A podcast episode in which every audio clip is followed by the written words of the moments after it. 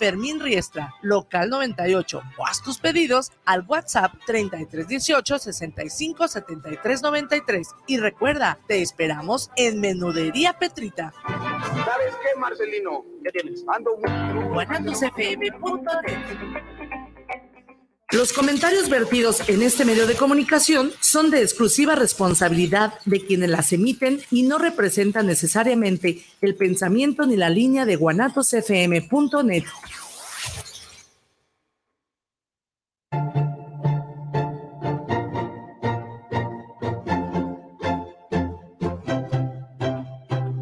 Bienvenidos a su programa Salud en Familia, Infórmate y Decide, un espacio de información y orientación para la creación de estilos saludables de vida.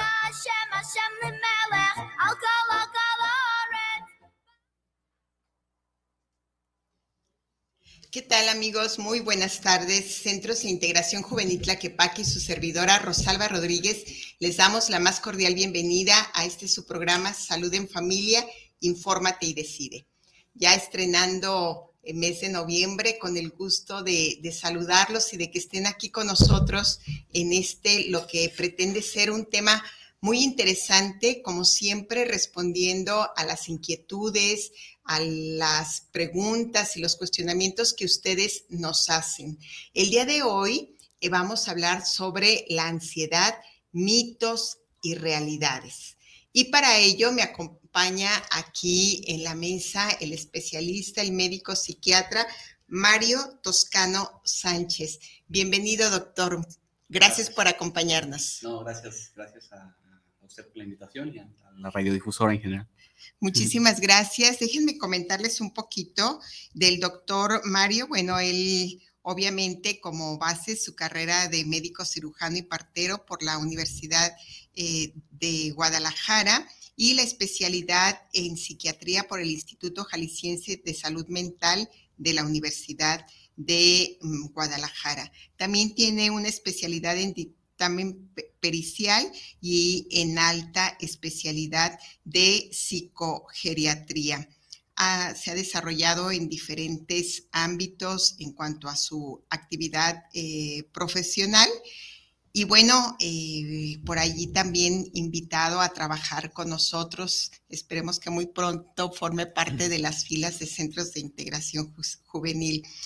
Eh, pues un sinfín de jornadas, de ponencias, de congresos que tienen que ver con em, talleres de terapia dialéctica y conductual para trastornos de la conducta alimentaria, el Congreso de Psiquiatría Clásica La Vanguardia en la aldea global, por allí trastornos neurocognitivos, tratamientos de, mm, de, trastornos neurocognitivos en adulto mayor, tratamiento farmacológico de los síntomas neuropsiquiátricos en pacientes con demencia, comorbilidad psiquiátrica y TDAH.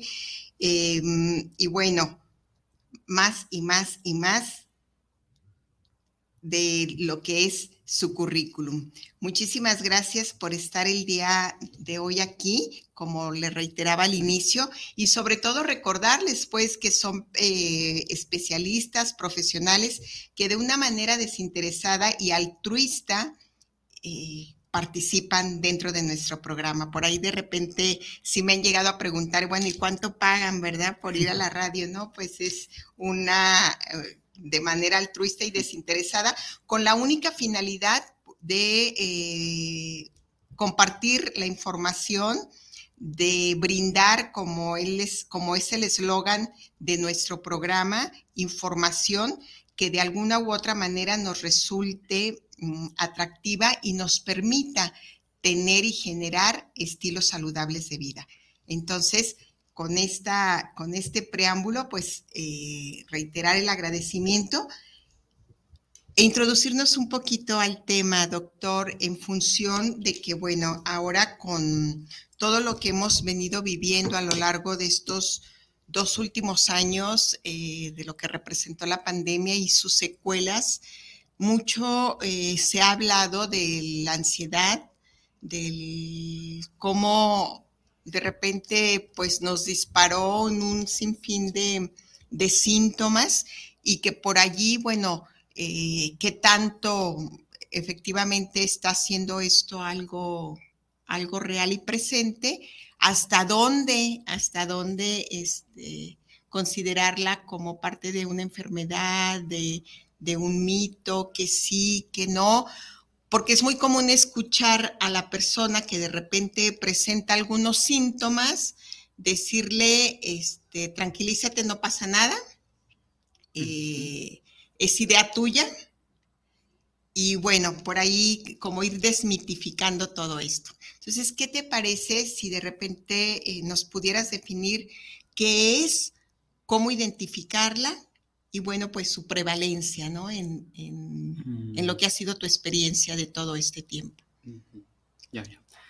Sí, sí, es un tema bastante complejo y, yo creo que está agarrando un poco más de popularidad después de la pandemia porque en cierto sentido tomó como fuerza quizá el, diagnóstico o al menos los síntomas. Y las personas muchas veces yo creo que no saben que tienen ese diagnóstico y sin embargo viven con, con ansiedad. Y muchas, digo, a mí me ha tocado, lo vi con compañeros de trabajo, por ejemplo, algunos residentes que eran extranjeros. Eh, en el momento de la pandemia, por miedo, empezaron a hablar más por teléfono o videollamadas con sus familiares que estaban en, en otro país. Eh, yo en lo personal pues también estaba lejos de mi familia y este, aumenté también la frecuencia, era rigurosamente ahora diario hablar por teléfono a, saber cómo estás, si no había síntomas de la enfermedad en, mis familiares, este, claro. etcétera. Claro, sobre todo ustedes sabiendo de alguna manera eh, la repercusión que pudiera tener en la salud. Sí, sí, sí. Y personas, por ejemplo, que ya eran católicas, se volvieron a lo mejor más católicas, se volvieron como muy, muy rezadoras, o sea, este, ahora sí querían ir a misa cada domingo, o sea, de repente em, empezaron a rezar el rosario diario, este, otras personas se volvieron, que ya fumaban, se volvieron más fumadoras, otras personas que ya tomaban alcohol se volvieron pues más bebedoras. Eh, Muchas que quizás no habían recurrido a, estos, eh, a estas sustancias, terminaron también, ¿no? También, también, muchos que iniciaron ahí el consumo de sustancias legales o ilegales en, otros, en otros casos, esperando sean los, menores, ¿no? Entonces, eh, básicamente la ansiedad se, define como, miedo. Miedo y preocupación son los síntomas nucleares que van a definir a cualquier trastorno del, espectro ansioso, por así decirlo, porque tenemos varios diagnósticos que, llevan todos ansiedad, nada más como manifestada de diferente forma o en diferentes situaciones eh, o ante diferente estresor, eh, con diferente tiempo, etcétera.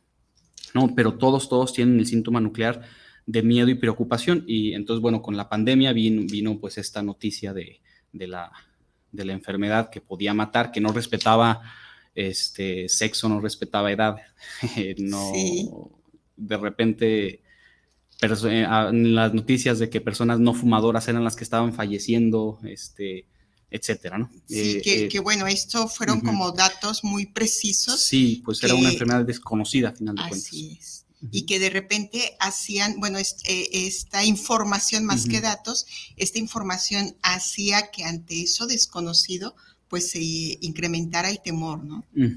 Sí. Y quizás, como dices tú, en su momento, que el trastorno que ya estaba fuera, se agudizara o se hiciera visible.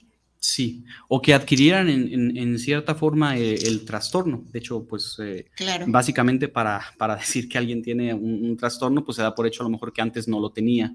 Eh, es cierto que hay unas condiciones que sí nos predisponen pues a, padecerlo, pero no es esperable que, que alguien nazca y muera con, con, con un trastorno afectivo, pues como, como es en este caso. Si hay más vulnerabilidad este, por parte genética y eso, sí, más adelante lo abordamos, pero no, no como tal que, este, es decir, hubo eh, nuevos diagnósticos, a lo mejor eh, hubo nuevos diagnósticos este, subdiagnosticados, como por decir, este, otros que no acudieron al, médico y, y demás.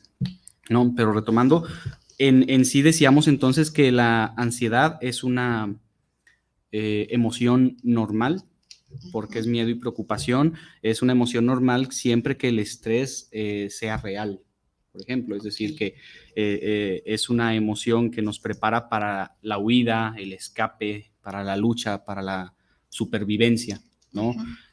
muchas veces llegamos a escuchar que el miedo nos hace crecer, entonces, eh, pues es decir, sin ansiedad no creceríamos, es decir, si no tuviéramos ansiedad ya nos hubiéramos muerto hace mucho por, por incurrir en actos temerarios, este, riesgosos y, demás, ¿no? Porque el miedo nos detiene a hacer muchas cosas que a lo mejor quisiéramos hacer o que, eh, o que nos proponen hacer, etcétera, este, y nos, nos hace sobrevivir y que bueno, muchas veces también se, se, considera que es ese mecanismo de defensa que nos va a permitir alertar o prevenir. Sí, ahora más bien eh, le están cambiando un poquito el nombre para dejar a lo mejor el término ansiedad como algo más patológico y están usando la palabra estrés para definir a este miedo normal, digamos, a este miedo que te impulsa a salir de la situación, a hacer o actuar, o sea, que te da esta, esta, esta subidón de energía para tomar cartas en el asunto, digamos. Es decir, se dice entonces que el estrés es benéfico, pero la ansiedad no. Es decir, la ansiedad es ya un estrés en un grado patológico, este, que se arraiga a situaciones no reales, es decir, a, a cuando sobredimensionamos quizá lo que está pasando. Y hace rato que usted mencionó este, eso de que cálmate, eh, no, pasa nada, cálmate, no pasa nada. Esta frase conlleva que la otra persona lo está viendo desde otro punto de vista, ¿no? Es decir, cuando estamos con ansiedad, estamos viendo la realidad con los lentes de la ansiedad. Así es. Algo así. Es, con esa preocupación, ese miedo excesivo. Sí pues si lo pudiéramos usar la palabra excesivo, eh, en el sentido de que la persona que lo experimenta, eh, solamente ella puede vivenciar y sentir lo, que, está pasando. Y entonces, al, al ver a través de los lentes de la ansiedad esa realidad, le dan una interpretación completamente diferente a lo que la otra persona está viendo cuando le dice no pasa nada. Eh, esta persona ansiosa está interpretando catastróficamente el mundo, mientras que la otra persona no. La otra persona dice, no, pues no, no estamos en peligro, o sea, no nos vamos a morir ahorita, no, no esto, la prioridad no es esto, ¿no? Pero sin embargo, el, ansioso este, en ese momento no lo puede ver de otra, Seguramente tendrás un sinfín de ejemplos en lo que es la práctica clínica de cómo eh, personas que han tenido o que padecen de este trastorno comienzan a ver o, a filtrar esa realidad, ¿no? Sí. Eh, a mí me viene a la mente ahorita eh, una persona que atendí en consulta donde un buen día de estar dormida, despierta, trae la taquicardia, trae la, el corazón en ese acelerado, el tal cual decía el corazón acelerado, y de repente entra en ese temor de poder tener eh, un infarto, ¿no? Va eh, médicamente, hace todo el procedimiento y le dicen, pues no, ¿verdad? No, no hay presión alta, no hay una cuestión de, de corazón, pero entonces a partir de allí comienza a vivir los días en ese estarse escuchando el corazón, estar tocando y sentir las palpitaciones. No es que sí se me está acelerando, es que sí, y, a lo mejor estuvo mal el diagnóstico y entonces mm, voy con otra persona ah, y entro en todo ese proceso, ¿no? Eh, esto en relación a lo que nos dices, bueno, y la gente de alrededor, obviamente, dándole la contención, bueno, pero es que ya te dijeron que no va a pasar nada, ya te dijeron que no está sucediendo y claro que yo lo estoy sintiendo, ¿no? Sí. Y sí está sucediendo porque en mí está sucediendo. Sí, es muy interesante eso que dice, porque yo tuve muchos compañeros que tuvieron COVID psicológico como cinco veces. Entonces, yo, creo que todos conocemos eh, a familiares, amigos, compañeros de trabajo que de repente, sí, en, la pandemia, este, pues experimentaron los síntomas de COVID, andaban hasta con tos, tosían, decían que les faltaba el aire, les dolía todo, que la cabeza, los huesos, los músculos, así hacían la prueba y negativa, ¿no? Y este, de todos modos se querían aislar convencidos de que, de que probablemente tenían, tenían la enfermedad y este, pues más bien era pura ansiedad, ¿sí? La ansiedad es muy, es muy somática y este, la, la vemos hasta pues en todos los animalitos. ¿no? inclusive no hace falta este, tener cierta cognición para, para observarla aunque a lo mejor los reptiles un poco menos, la verdad no sé, no sé, no soy veterinario. Qué interesante esto que nos mencionas de que los mismos, este, bueno, en este caso sería como los perritos que son los que están más cercanos también a nuestro entorno y que de repente por allí pudieran también presentar este, este temor, esta ansiedad, ¿no? Entonces, bueno, básicamente para que nuestro público vaya como eh, identificando es ese miedo. Aquí tú mencionabas algo importante a cosas que no, que no están presentes. ¿Sí? Sí. Y que ese sería como un punto importante que lo, que lo pudiéramos ir definiendo y señalando. Sí, o, incluso el miedo a cosas presentes, pero un miedo, como lo mencionó usted hace rato, exagerado. Exagerado. algo desproporcionado sería la palabra a lo mejor adecuada, un miedo desproporcionado, ¿no? Porque las fobias, por ejemplo, se basan en ese miedo desproporcionado a una situación real, a las alturas, a, ciertos animales, a ciertos lugares este, que otras personas no lo experimentan. Es decir, es un miedo desproporcionado a, probablemente a un peligro real o a un peligro irreal, ¿no? Pero en sí, en sí es un miedo desproporcionado y un, miedo desadaptativo. En esta situación desadaptativa, es decir, en vez de que se convierta como el estrés en algo benéfico que nos hace actuar en, pro o en bien de, nosotros mismos, este, se convierte en una situación que nos paraliza y nos deja vulnerables. Entonces, eh, además de la preocupación y el miedo, se, ve afectada este, la tensión muscular, hay tensión muscular, hay fatiga, eh, se, ve, se, afectada la concentración, todas estas personas son como muy distraídas. Este, y el sueño. Eh, yo creo que el sueño es de los síntomas primordiales y a lo mejor el sueño es de los síntomas primordiales porque el sueño es uno de los síntomas que hacen que el paciente vaya a consulta o que el paciente busque un profesional cuando ya no pueden dormir. O sea, aunque seis meses antes, un año, dos años antes ya trajeran molestias durante el día y demás, cuando ya no pueden dormir ni con la sustancia que, estén consumiendo, automedicándose ellos, este, porque de repente aquí la gente hasta consigue clonazepam, ¿no? O sea, ya, se, automedican con medicamentos, ¿no? Y no, no solo con otras sustancias. Entonces, este, ahí es, cuando ya buscan ayuda, ¿no? Este, no es tarde, pero hubiera estado mejor que lo hicieran antes. Claro, y bueno, con un profesional que ya tú nos irás diciendo más adelante, ¿no? Eh, esta parte de, ese temor que, que, va a ser desproporcionado, donde muchas veces te lleva también a modificar tu propio actividades y tu manera de vivir.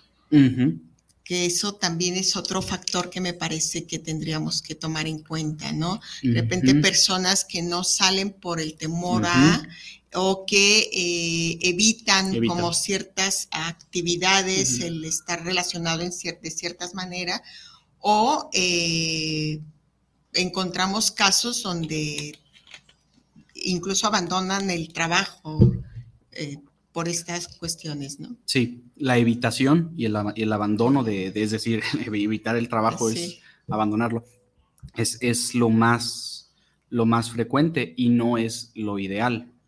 O sea, sí, en, dentro de los pasos de qué hacer cuando estoy ansioso, uno de los pasos que podemos hacer es enfrentar ese miedo, pues, ¿no? Sí, y donde eh, yo, bueno, aquí ya salvo tu opinión y lo que nos estés comentando, yo muchas veces en la cuestión ya de lo que es el tratamiento, eh, creo que el principal temor es eh, la serie de sensaciones físicas. ¿Sí? Cuando la persona comienza eh, a lo mejor en ese cansancio, en esa tensión, eh, muchas veces vemos cómo comienzan a caminar o moverse o, la misma tensión que los inmoviliza. Sí, claro. Em, siempre les digo, es importante como reconocer esos síntomas, ¿sí? Eh, aprender a, a, sentirlos, a, a familiarizarse para en su momento ir buscando cómo poner el alto, porque de lo contrario, sigue, sigue y va en aumento al grado de que, bueno, eh, encontramos personas literal que se quedan en esa rigidez, ¿no? O en, esa situación de, la el movimiento, este, que de repente, bueno, nos puede llevar a, decir, mira, es que sí está pasando y sí lo estoy sintiendo y date cuenta. Y en ese afán de calmar y de que no pasa nada, no pasa nada, pues se va acelerando, incrementando el síntoma. ¿no? Claro. Sí, el autoconocimiento es es quizá nuestro mejor aliado, pero también es el, arma menos usada por nosotros. Eh, nadie nos enseña a conocernos a nosotros mismos. Llevamos en la escuela muchas materias para conocer el mundo y para hacer otras cosas, pero no sabemos reconocer este, por la situación que estamos pasando, ¿no? Porque sí es importante primero este, reconocer cuándo y cómo este, en qué situaciones se me detonan qué síntomas y sobre todo sí saber qué síntomas tengo yo, porque hace rato hablábamos de estos síntomas que, mencioné. Eh, la psicomotricidad también es algo muy importante, si hay excitabilidad, o sea, hay irritabilidad también puede ser otro síntoma, entonces es como decir, no, no basta incluso con llegar a consulta y decir, este, estoy ansioso. Cada quien maneja eh, eh, su ansiedad de forma diferente. O sea, hay a quien se le afecta predominantemente el sueño y hay quien puede estar más irritable o más excitado, o sea, más, más como intranquilo, que no se puede estar quieto ni sentado. Eh, etcétera. Y, que quizás el término como tal no lleguen a la consulta así, ¿no? Estoy ansioso, sino con toda esta serie de, características, de síntomas que tú nos dices. Sí, como profesionales, pues debemos de entender al, al, paciente lo que nos quiere decir, no lo que nos está diciendo sino lo que, lo que nos quiere decir o, para, o por qué nos lo está diciendo. Y ya con, con, toda esa información podemos quizá acercar un diagnóstico. Eh, y, y, sí, hace rato que mencionamos, los, no, hemos mencionado unos datos epidemiológicos, pero están interesantes porque por un lado se dice que, que, los trastornos o los diagnósticos del espectro de la ansiedad son de los más abundantes, digamos, en, en, en psiquiatría, pues que llegan al casi 14% de, de, la población. Es decir, que la, casi el 14% de la población está afectada. Yo pensaría que más.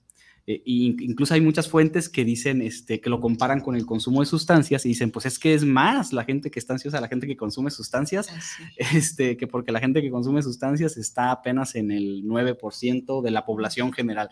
También yo pensaría que más. O incluso yo me atrevería a decir que todos los que consumen sustancias tienen por ahí depresión o ansiedad. Este, casi siempre tienen patología dual. Claro, claro. Entonces, y todavía de estos, por ejemplo, las fobias específicas son, son los que casi más repuntan en esto, que la población general puede decir que tiene una fobia específica como el 7%. Eh, pero eh, el trastorno por ansiedad generalizada, las, las, fuentes reportan que aquí en México solamente el 1.2% de la población tiene ansiedad generalizada como, como tal, ¿no?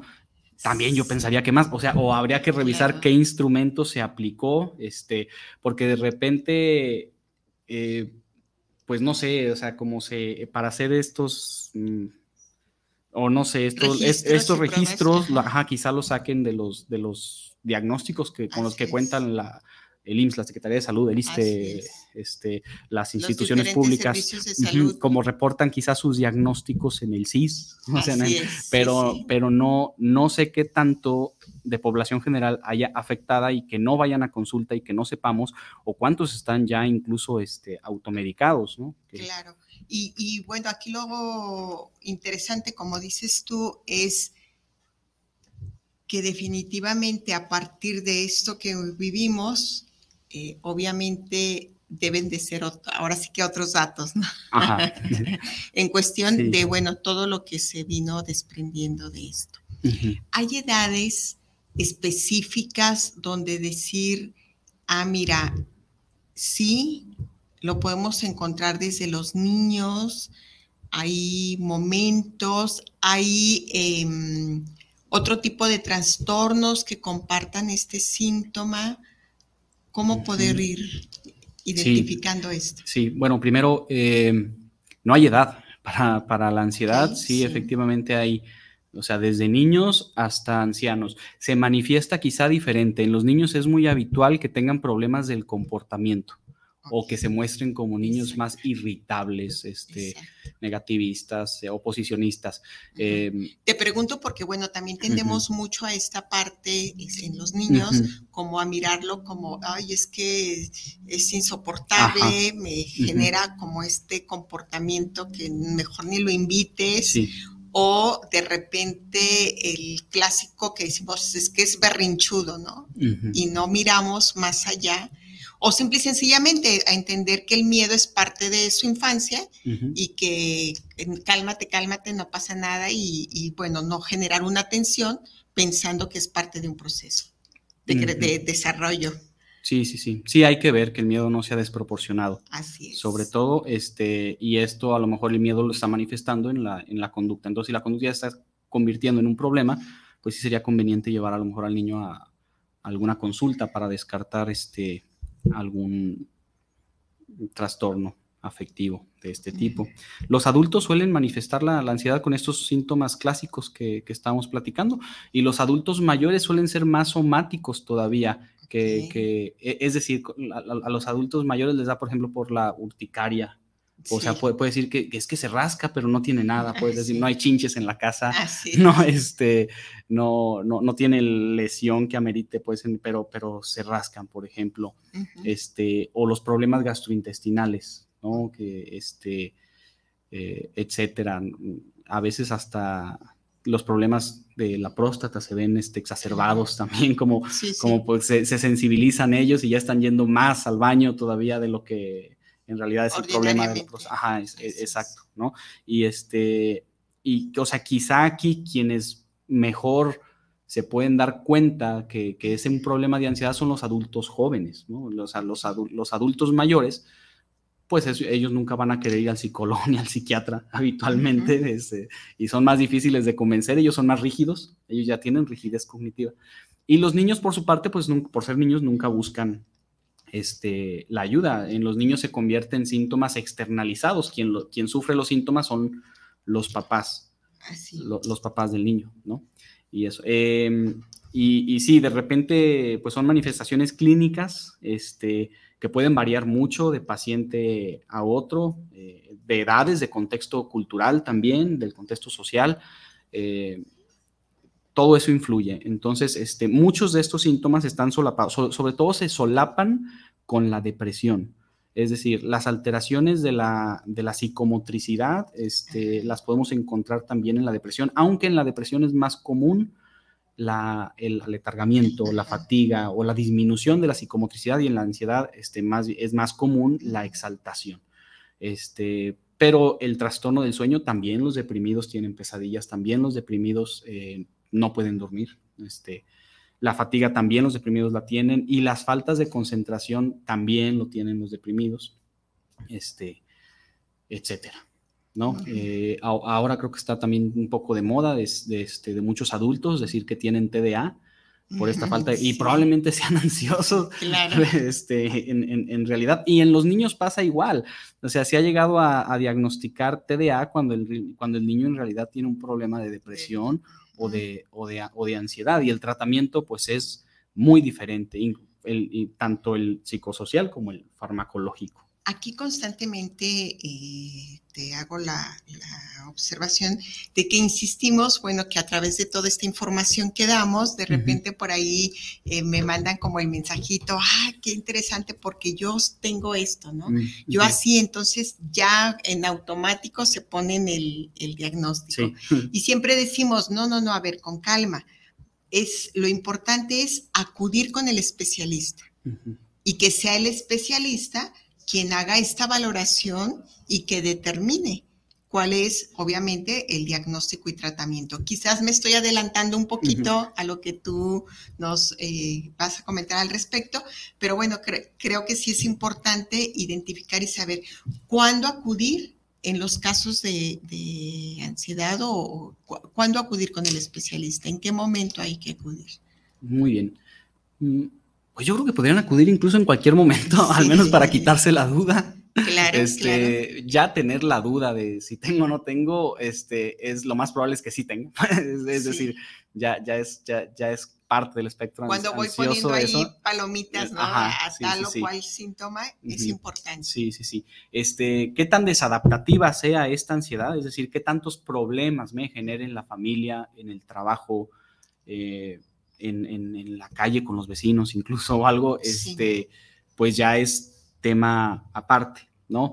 Eh, es cierto que a lo mejor podemos encontrar problemas leves, pero también hay problemas como muy severos. Entonces hay problemas que sí ameritan una intervención farmacológica, pero eh, para el caso de la ansiedad, este, el fármaco no es el, el, 100%. O sea, ahí sí es, es, es, uno de los diagnósticos, al menos psiquiátricos, que, que la terapia psicológica nos ayuda muchísimo. Eh, hay estudios donde, donde ven qué tanto mejora con pura terapia psicológica, qué tanto mejora con fármaco y qué tanto mejora con los dos. Y, los, a los pacientes que están con las dos cosas es a los que les va mucho, mucho mejor y mucho más rápido.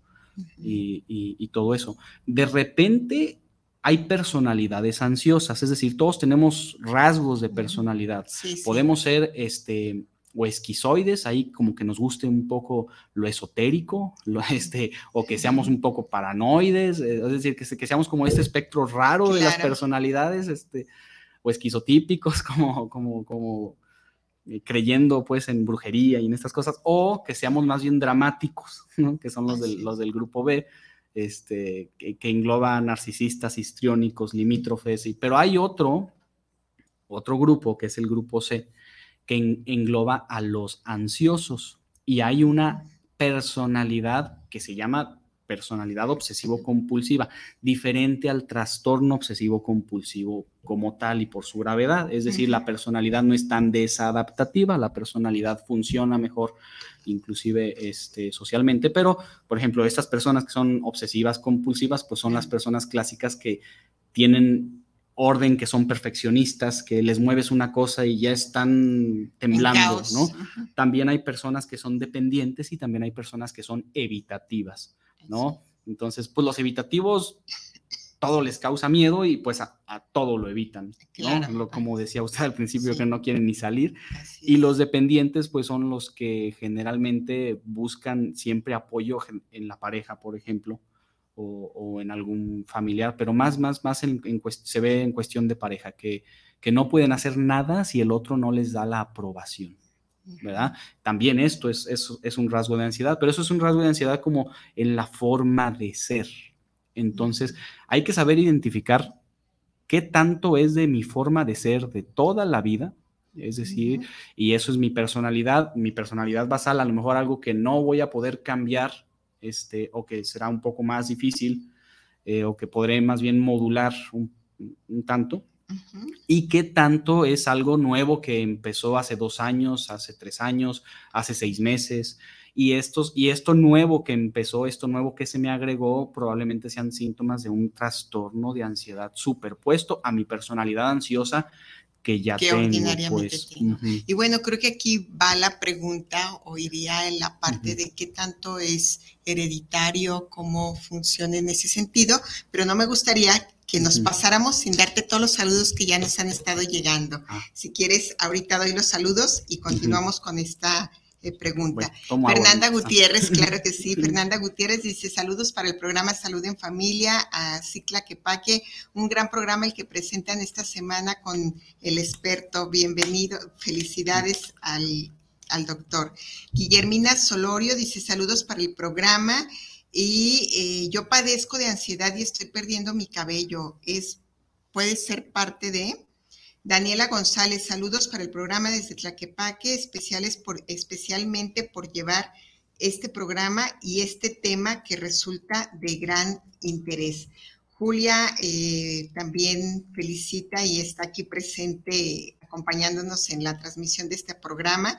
Alma Martínez también eh, felicita al invitado y agradece el que se estén llevando a cabo esta temática. Elena García dice, excelente tema. Claudia Hernández Murillo dice, gracias por tocar estos temas muy interesantes. ¿Qué nos dices al respecto? Muchas gracias a todos. Sí, no, no, no, ojalá fuera experto. Eh, bueno, a esa eh, quien preguntó lo del, lo del cabello, este, bueno, le iría bastante bien a lo mejor si, si va a consulta eh, o no sé si ya le esté tomando, pues una consulta psiquiátrica este, y una consulta dermatológica, eh, porque sí muchas veces el estrés es tanto, y los mismos dermatólogos pues lo, afirman, que se produce eh, exceso de seborrea en, el cuero cabelludo y es el exceso de seborrea lo que causa que el, que el cabello se, caiga. Entonces, pues necesita a lo mejor un, un medicamento tópico, un champú que controle la, la seborrea, un estimulante del crecimiento del pelo, este, y algo que mitigue la ansiedad para que ya no, para que ya no se esté eh, exacerbando la producción de, de, seborrea. Bueno, eso pensando que probablemente es eso, ¿no? O sea, habría que revisarla en vivo para ver qué tanto sí puede ser de ansiedad o puede ser otro problema, porque hay problemas este, de la tiroides que también pueden traer este, pérdida de cabello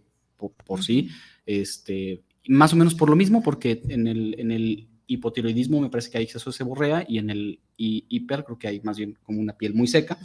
Eh, y el, y el, mismo hipotiroidismo tiene eh, síntomas que parecen ansiedad, pero son, estos sí son somáticos de verdad. O sea, en esto sí el corazón se acelera de verdad y en esto la presión arterial este, también se, se, eleva, ¿verdad? Y, es, y no está exenta aún así a, a, tener dos cosas, ansiedad y otra enfermedad este, real endocrina de, Claro, y creo que aquí lo importante también es señalar que, bueno, cuando se va a trabajar y se va a realizar un diagnóstico, lo que se hace es como hacer todo una, eh, pues, historia clínica, toda esa revisión, pero sobre todo identificar, ¿no? El que estén presentes más de algunos síntomas, no nada más es tomar como de manera aislada y, decir, ah, tengo esto y estoy padeciendo tal cual. Sí, sí, se necesita revisar exhaustivamente. A veces las consultas pues duran una hora, pues más, o menos como, como, el programa, ¿no? Es imposible este, poder responder y más si no la conocemos.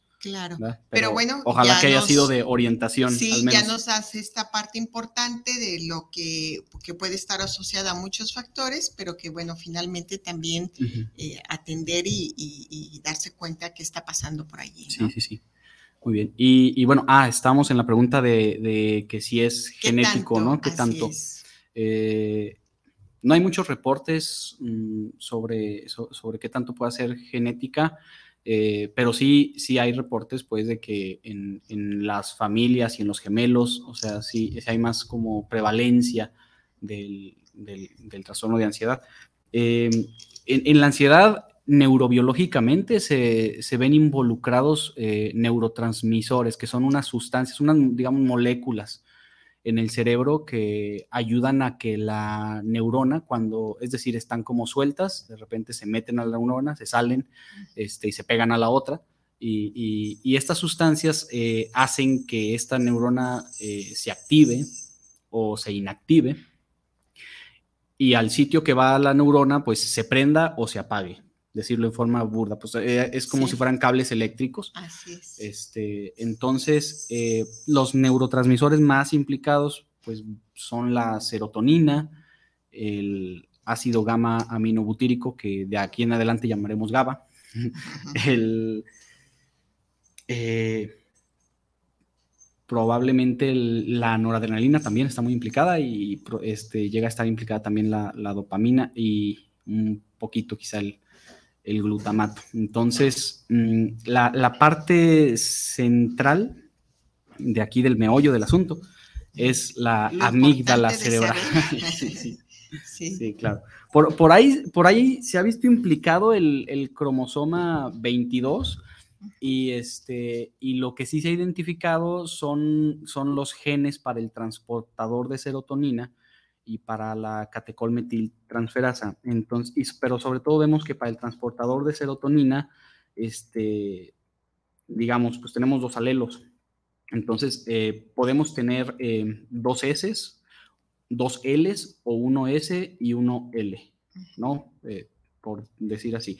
A los que peor les va es a los que tienen dos S, ¿no? Es, es ellos tienen un transportador de serotonina, eh, que es como la molécula que mete la serotonina a la célula, este, más deficiente. ¿no? Y en el caso del GABA, pues se, supone, a lo mejor, eh, el, GABA es un aminoácido que sintetiza el cuerpo a base de otro, que es el glutamato. El, el mismo cuerpo convierte el glutamato en GABA. Para esto ocupa una enzima convertidora, digamos, y después tiene otra enzima que lo degrada. Entonces puede ser que uno tenga la enzima convertidora deficiente o la enzima degradadora hipereficiente y que tengamos a lo mejor menos, menos GABA como tal, ¿no? Entonces, no podemos decir, y, y, esto sí lo he escuchado decir de muchos pacientes, es que yo no produzco serotonina y por eso tengo que tomar el medicamento de por vida o algo por el estilo, ¿no? Así es. Esto, esto, bueno, realmente es una mentira. Sí tenemos serotonina, sí tenemos dopamina, sí tenemos eh, el GABA, eh, pero ¿por qué, digamos, tenemos una situación emocional diferente o por, o por, qué somos más vulnerables. O sea, probablemente pues tenga que ver más bien el número de receptores o las moléculas que están degradando a, estos neurotransmisores o las moléculas que los están formando, pero, pero, bueno, de que los tenemos, los tenemos, ¿no? Y si me permites, yo siempre lo explico así como de manera, eh, tú nos estás dando toda esta, todos los, eh, lo que interviene, pero siempre yo les digo, eh, finalmente es esa alteración química que está, que se está generando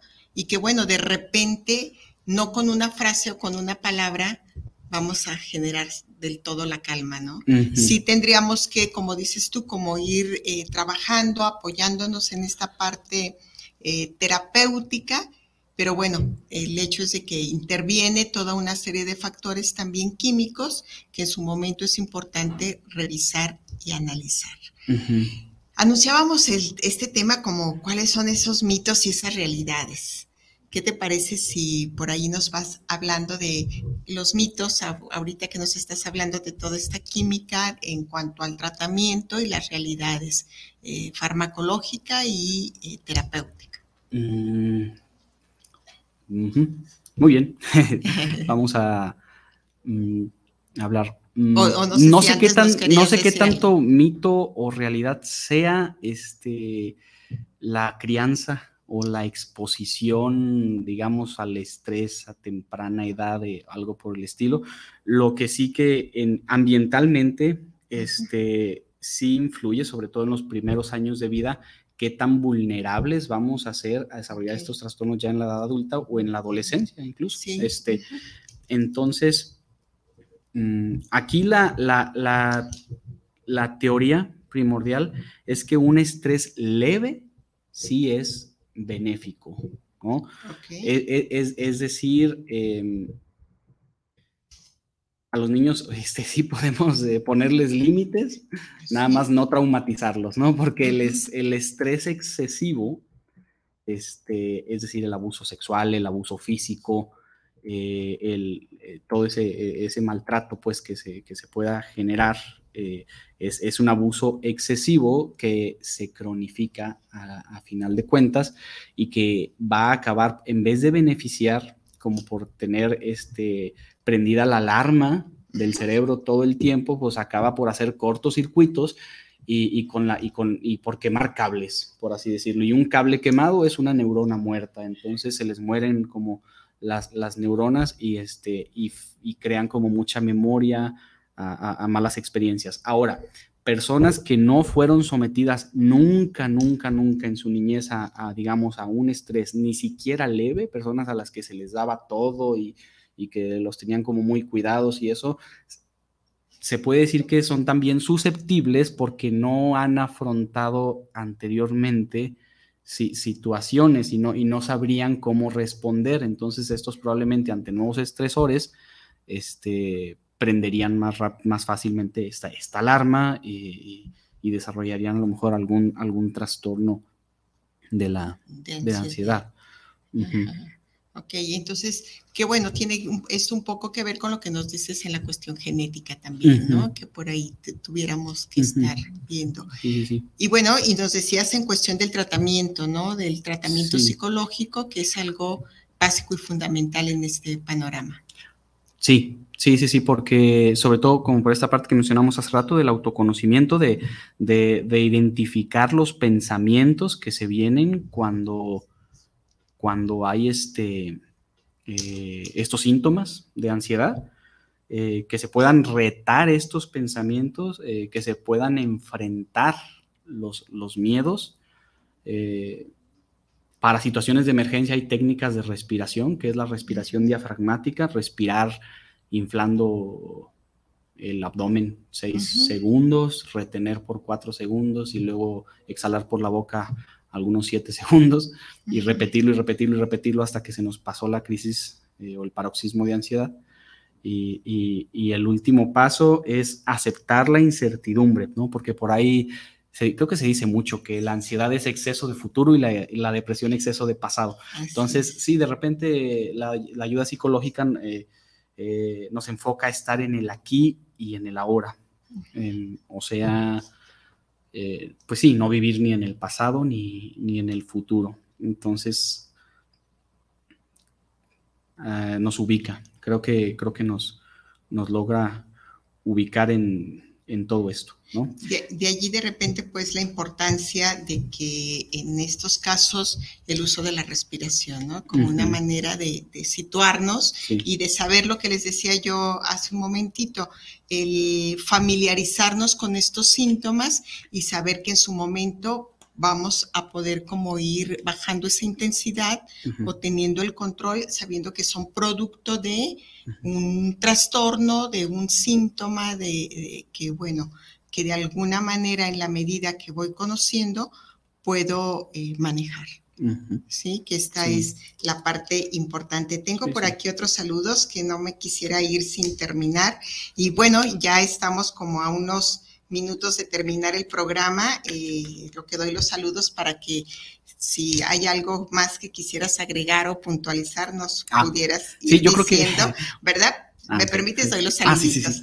Ernesto García dice saludos al programa, felicidades al invitado, es el médico muy valioso su información y sobre todo muy accesible con todos los puntos que nos está, que nos está señalando.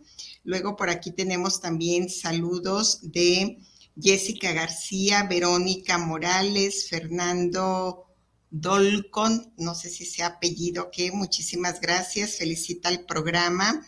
Josefina Alvarado, Joel Arturo, gracias por tus felicitaciones y por estar aquí presente.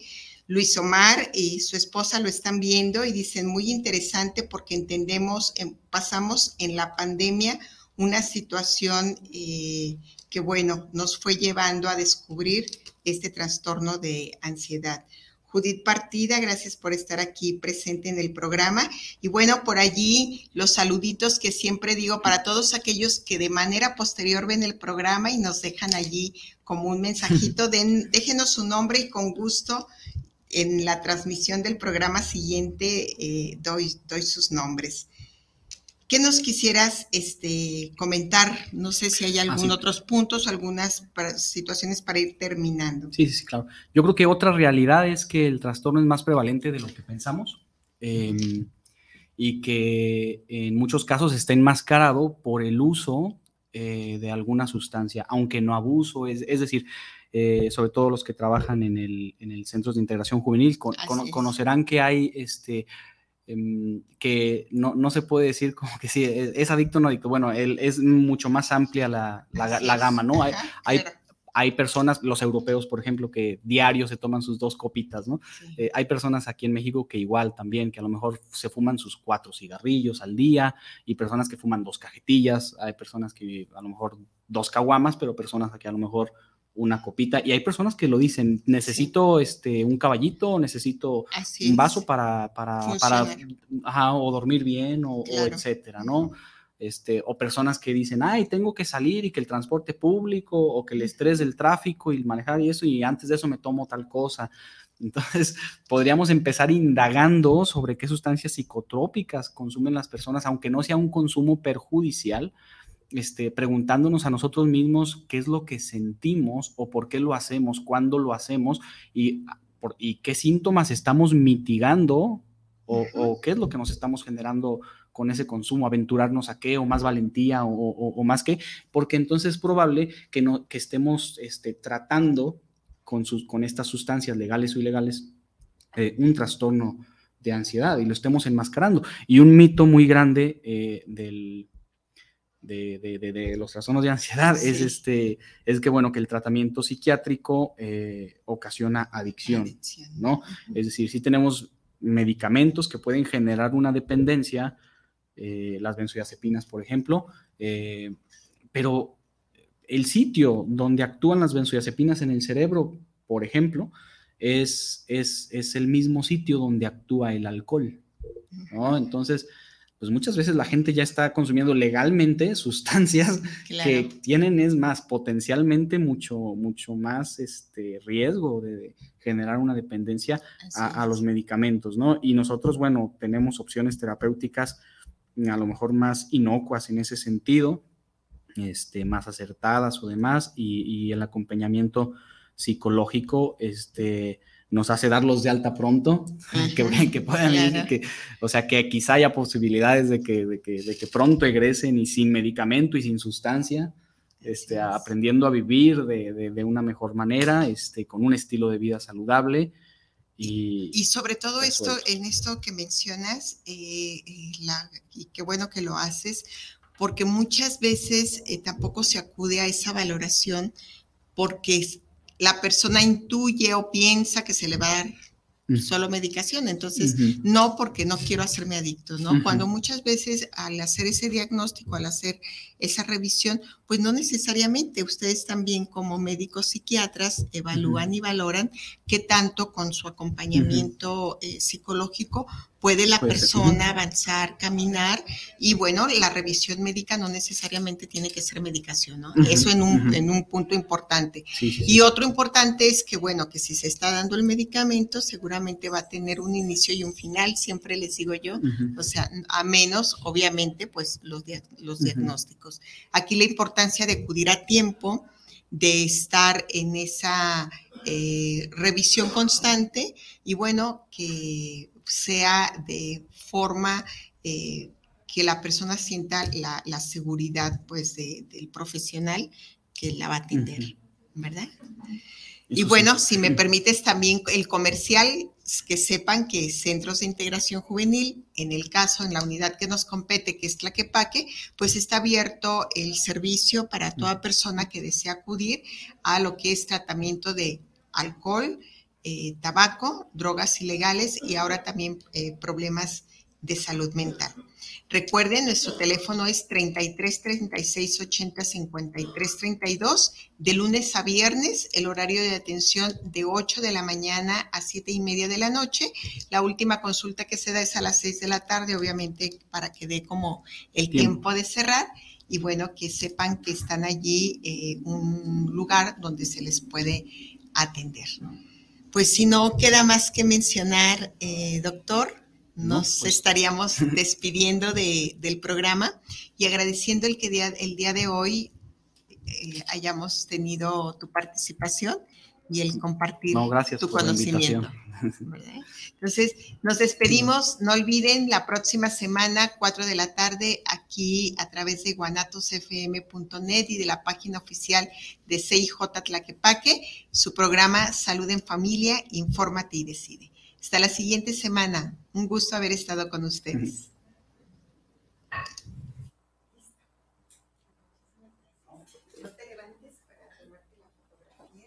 Gracias por compartir tu tiempo. No olvides, tenemos una cita el próximo miércoles en tu programa Salud en Familia de 8.15 a 9.15 de la noche, donde compartimos